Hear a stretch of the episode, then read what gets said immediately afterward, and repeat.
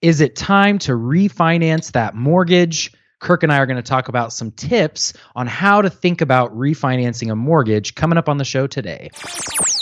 From the streets of San Antonio straight to your wallet, it's Jake's Two Cents on Jake of All Trades. All right, welcome back. My name is Kirk, and I'm not a financial expert. But I'm Jake Rivas. I am the financial expert, and together, Kirk and I talk about financial planning topics. We review the economy, and we look at financial tools, all with the express purpose of helping our listeners build wealth today and into the future. And we're doing refinancing. We're going to refinance. So it's not just finance, it's refinance. Um, right. Which is fancy terms for people who don't know anything about finance. And I'm talking right. about myself. Because I never really, like, uh, people thought, I'm going to refinance my home. Like, what does that even really mean? mean fi- like, it, when you're just so ignorant, it's surprising how these terms don't make sense. And you just nod your head like Joey from Friends. I don't know if you know that episode. you know, I'm talking about that episode with the encyclopedia. Yeah, I'm rewatching Friends for the first time in like 15 years or something like that. Um, on H- it's on HBO Max, and he like oh, gets yes. these he gets these encyclopedia, and you know he only gets the V. The what right because he only, he only has like 20, 50 bucks or whatever, which is Chandler's. And then and because the the guy who's Penn, the magician Penn Jillette. and he like uh, but he keeps telling him have you ever sat around with your friends and they mention things and you don't know what they're and there's like a flashback and it's like you know, they're talking about the constitution. Oh, that's unconstitutional. And, and Joey's like, oh, uh-huh. uh just never knows what's going on. And I think a lot of, uh, for me anyway, with a lot of these financial terms in the past, before the show anyway, I definitely was just like, oh, okay, that sounds fancy. Cool. Yeah. And okay. that's, that's how you get in trouble too, right? Yeah. That's how get themselves into eight or nine year auto loans with 17% interest. Yeah. It's like you have a salesman who tells you something You're like, oh, okay, so I can afford this $45,000 car. Like, wow, I didn't think I could. I only make 30,000 a year, but I guess I can afford it. Because if you spread it out over 10, 10 years, years absolutely. Yeah, make it work. And yeah. the salesman's like, I'll take that commission. So exactly, there's a motive there. Yeah. So yeah, so that's I, I think that's an excellent way to start out this episode too, talking about just the the complexities of financial jargon and why it's good to dig deeper if you don't understand a word or two. So, something like refinance, what we're talking about here is most people, when they buy their first house or they buy a house, they don't have the money all up front to be able to just pay for it. So, they got to borrow some money from a bank to cover the cost so they can live there. Well, a refinance is essentially replacing that first loan with a different loan that has a different set of payment terms and a different interest rate. That's all refinancing is. You just get a new loan, you pay off the old loan, and generally you refinance when it makes sense for you when interest rates are lower than what you're currently paying because that's the big driver of cost when you borrow money is the interest rate because mm-hmm. you borrowed money from the bank they want to be paid so that you know that's a benefit to them. They charge you an interest rate. Those interest rates vary. We've done a lot of episodes on like how interest rates are set how they change over time. And we've also talked about the current interest rate environment which is yeah. super low very attractive. And so you're seeing the mortgage market pick up speed when it comes to refinancing. A lot of people are refinancing right now because simply because of the fact that we have lower interest rates. they they're at the lowest levels that they've been in history. And so a lot of people might get the idea that, oh, wow, this is the first time interest rates are this low. They may never be this low again. I need to refinance my mortgage. So today, we thought it would be appropriate to put some red flags, some caution flags out there so that if you're thinking about refinancing, you make sure you think about it from all the different aspects of how it affects your financial life because it's not just a single factor like a lower interest rate that mm-hmm. should justify refinancing. Yeah, so like the things to consider. Mm-hmm. Like a checklist almost of what you should consider before you um before you refinance. And now, by the way, is getting a second mortgage a refinancing? It's not. So a okay. second mortgage is an additional mortgage on top of the one you already have. And that usually is done to like do people take out a second mortgage to like make renovations on their home um, or pay off another type of debt, maybe add a pool. Those are generally what second mortgages are for. But that is yeah. a separate additional mortgage. What we're talking about is refinancing or replacing a current mortgage with a new one. Hopefully with better terms for you. Exactly. Otherwise, don't do it. Otherwise, don't do it. Like that's red flag number one. If all the terms are worse, don't do it. Good. But point. the first thing is, and this is something that I learned recently in 2020 because I made this mistake, and I hate making mistakes, but I make them all the time. Mm.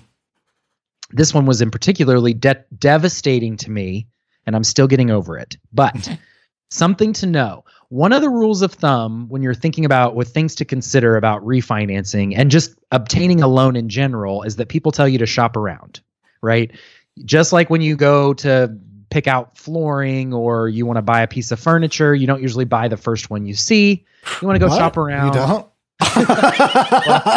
Wait, is that what? That so now let's take a step back. Talk about okay. shopping around. No, I'm just kidding. Uh, so but get yeah, several I mean, quotes is what you're supposed to be. Doing. Several doing. quotes is what they recommend. I do recommend that. However, the magic number here is six quotes in a period of 30 days. So when you request a, a, a, quote for a refinance, the refinancing company does what's called a hard inquiry on your credit report.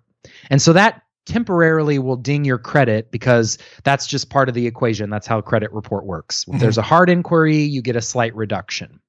Well, I learned recently that if you exceed those hard inquiries by six in a period of 30 days, that actually has a meaningful impact on your credit report, on your credit score. So, as example, I was trying to refinance my house and I did several inquiries because I was being um, overly. Thorough.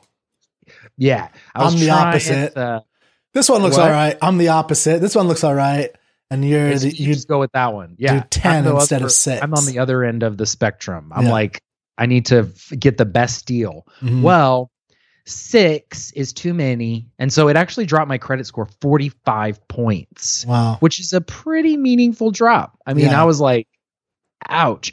And I don't know how long those will stay on there, right? I have no idea. They haven't fallen off yet. It's been two months. Wow. It could take a while for those inquiries to fall off. So that things to consider definitely shop around, but don't exceed six. Wait, wait. so did you do six? I did six. So don't exceed five, it sounds like. Right. Yeah.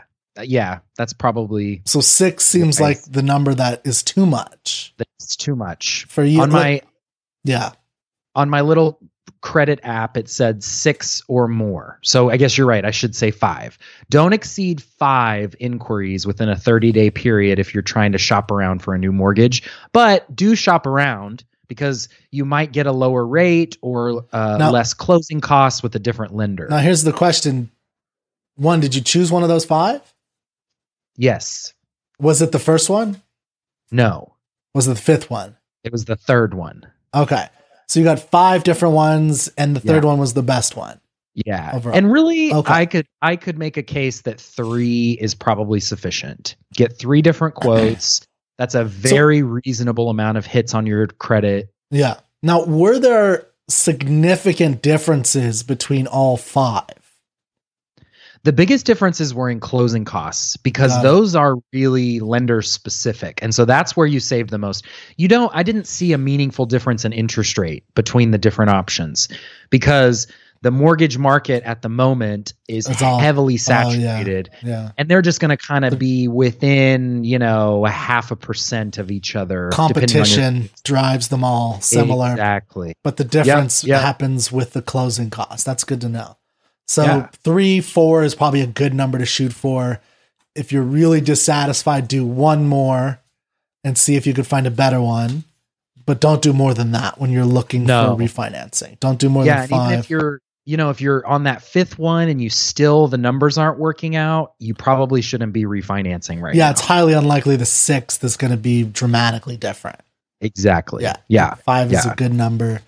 And that's yep. within like a month though right? So you could correct. Do, that was within 30 days. Yeah. So, so if you wait really, another month, you could try it again or something. Yeah, you can take it periodically, right? But you know, again, though, in a month's time, things aren't going to change meaningfully in the yeah. mortgage market either. So quotes a month apart are not going to be that meaningfully different. Yeah. Okay. Okay. So the next thing is kind of duh, but people don't think about this because they get lost in maybe the complexity of a mortgage when it's really not that complex. But make sure you're actually saving money with a refinance. So this makes sense logically, but there's a the when you factor in some other variables besides just looking at interest rate, it could be that you end up paying more money. So let's let's take mm. an example. Let's say I had a 30-year mortgage and I was in year 27 of paying off that mortgage. So I had paid 3 years of the mortgage and interest rates dropped and I don't know why that now, depresses me for some reason. 30 years. 30 years. I know it's forever, right? Lifetime. And you're three years in. It's like, yeah. yeah. yeah. Sorry, keep you're going. Three years in, right? and then interest rates drop and you've built up some equity in your house. And so you're thinking, okay, interest rates drop. I could take out a new 30 year mortgage and my monthly payment will probably go down because I get a new lower interest rate, mm-hmm. right? Well, there's a caveat you have to pay a whole set of closing costs again when you refinance. It's taking out a brand new loan. And remember, closing costs can be 1 to 2% of the total amount that you're borrowing, right? So think about that on $100,000, right? 1% of $100,000 is $1,000. Yeah. If you had a $200,000 $200,000 house, right? You're looking at closing costs that could be 5 or $6,000 mm-hmm. or more. That money gets rolled into the note of the new mortgage. So if you are only getting a new mortgage for a lower interest rate, but you're adding another five or ten thousand dollars to your loan in closing costs, you need to figure out how many months you will it will take you to recuperate that added cost before you actually start seeing the benefit of a lower interest rate. So mm-hmm. basically, what I'm saying is if I'm paying $1,500 a month now on my mortgage, I get a new mortgage and the interest rate's lower, and therefore my payment is only $1,300. Mm. In theory, I'm saving $200 a month. However, I had to borrow an extra $10,000 to get this new loan in place. And so I've got to take that into consideration before I can really say I'm actually saving money on my on my new mortgage. Okay. Yeah. Yeah. So pretty logical. We've talked about this before, but something to keep in mind, especially in the current interest rate environment, because mortgage refinancing seems so attractive. And that leads me to my third thing to consider before you refinance your mortgage, and that is avoid herd mentality. So, this hmm. is a behavioral finance term. Herd mentality is essentially when a lot of investors or a lot of consumers are doing the same thing at the same time. We see this a lot when like the financial markets take a take a massive hit. Investors tend to want to sell their investments when the stock market starts to decline yeah. because they get nervous, right? And then they see other investors doing it and so they're like, "Well, maybe I should do it cuz they're doing it." That same concept, that same logic applies when it comes to borrowing money or making financial decisions like a refinance. If all my friends are doing it because interest rates are so low, it's probably a good idea and I should do it. Well, hold on. Don't let that be the only driving factor as to why you decided to refinance. Remember that herd mentality is a real thing, right? We're all kind of guilty of it. I mean, I started wearing Sperry's shoes. Remember those boat shoes back in like high school. And I only did that not because I had a boat. I lived in Lubbock, Texas. We didn't even have lakes. I just wore those because everybody else was wearing them, right? That's herd mentality. So do you ever have penny loafers? So many different ways. What? Do you ever have penny loafers? I never did the penny loafers because I was not sophisticated enough. Uh, okay. I just learned I, yesterday what penny why they called them penny loafers. You and, can put a penny in the Yeah, but why they had a penny in them. No, I don't know why. why. Yeah, like I learned this yesterday. It was from like the 1920s or 30s when um, it cost two pennies to make a phone call. And so the manufacturers put that in there so guys could walk around, have your penny in your have two pennies in their shoes, and they could make a phone call if they're out drinking or whatever, they and they need to get a call or something. So that is very cool. Yeah, I just learned this on a podcast today. Learning stuff on podcast. Learning stuff on the Office Ladies cool. podcast, though. Office Ladies. Yeah, it's it's a podcast with Jenna Fischer and Angela Kinsey talking about The office. oh. Office. My favorite show. Uh, yeah. Yeah. So anyway, okay. penny loafers, money, your um, you know, Sperry's. Don't be herd yes. mentality. Right. Herd mentality. All that was just to say herd mentality. It exists. Be yeah. aware of it. And it exists in your financial life too. So don't just think of it like the other aspects of your life. It does exist in your financial life. And so being motivated to make a major financial decision like refinancing your mortgage, which does classify as a major financial decision. It's not just like a quick switch out of something, right? I mean, it, well, what would be major, more major than that in most people's yeah. lives? I mean, most people's lives, right? That just the initial purchase of the house is probably yeah. a more major decision, but refinancing is probably the second biggest because this is a large amount of money that you're, you know, moving around. This is a good reason again to have um, you know, a certified financial planner on your team because sure. I know I've seen this where the only advice someone's getting is from the salesperson and mm-hmm. you know like whether they should do it or not. And even if the sales so i you know i'm a salesperson. I've been a salesperson. I'm very pro sales per- people. But my point is always that that person no matter how much they do care about you and they do want they, they are motivated to make a sale and they may you know it's not their job to help you make all those decisions. Their job is to just tell you here are the facts and you know we think it's a good deal and you should you know let's take it and let's you know so the point is that they may um, indicate things to you know try to sell you on the, this idea and they you know build rapport with you and you like them and you say well i trust this person but again that person doesn't know all the details of your financial life they don't know about your decisions they don't know about your other goals um, i mean unless you're going to spend you know 20 hours with them figuring this out um, right. which is what a CFP which, does, right? You spend right. more time with them over over time. And mm-hmm. so the point is that, you know, I've seen it where people make these decisions only from the salesperson that they're talking to because they like that person, which I get, you know, that salespeople, that's part of their job is to be liked to some degree. Um, mm-hmm. But you have to be careful with that because they don't, you know, it's hard to know if they're for sure, you know, if they know everything and it is actually the best objective decision. And exactly, you know, CFP is really good for that. And that's that. I'm glad you brought that up because that speaks to the obligation of the provider, right?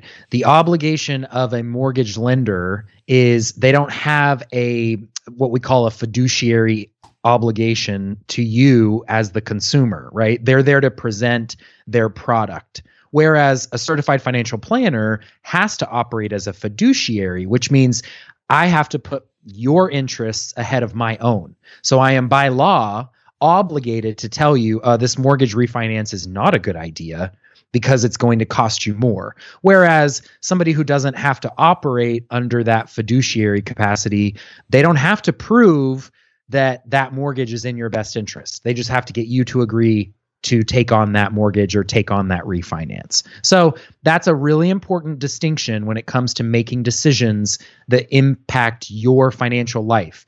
Is the person you're talking to obligated to operate in your best interest or theirs? Mm-hmm. Yeah, so makes sense. Just throw that in. Yeah. That's, that's so those are the three things. If you're thinking about refinancing, approach it with caution. It's a big adult decision um, and it could be a good time to do it because yes, interest rates are low right now. It could also not be a good time because you already have a decent interest rate and you've made some progress on your loan and everything's just working out for you. So avoid that herd mentality as well. Always avoid the herd mentality. Yes. And um, getting a CFP will help with that. Now, did you want to talk about this flowchart yeah. thing? So there was an article on Kiplinger. Uh, Kiplinger is a really good Kiplinger, Kiplinger. I think it's Kiplinger. Um, it had a really good article written by another financial planner about things to consider before you refinance. Some of the things they talked about here, but they have a really good flow chart on here. Uh, and it's a PDF, and this is a great kind of decision making tree. If you're thinking about refinancing, this is going to go through a lot more detail than the three high level aspects that we just talked about. So check that out. We'll put that up with the episode as a resource. Okay. Yeah. So it, it asks questions like Do you plan to remain in your home for at least a few years? Yes, mm-hmm. no. And then kind of it goes yeah. through all those steps. So it has a whole bunch of steps. It's a complicated flow chart, but it could be helpful for people to check that out. Absolutely. So, and it's not designed by me. I don't know this person, but I yeah. did see it on there and I thought it was pretty Well, it's cool, online so for free, so it's just a good it's one yeah. of the perks of the internet age. All the Absolutely. cool thoughts. They can use your podcast as a resource. Yeah. Because your podcast is the best in the biz. It sure is. Sure. All right, guys, that wraps up this episode on refinancing. I hope you enjoyed it. Please follow us on social media by searching for at Jake's Two Cents and read our blog at jakes2cents.com. Take care. We will see you next time.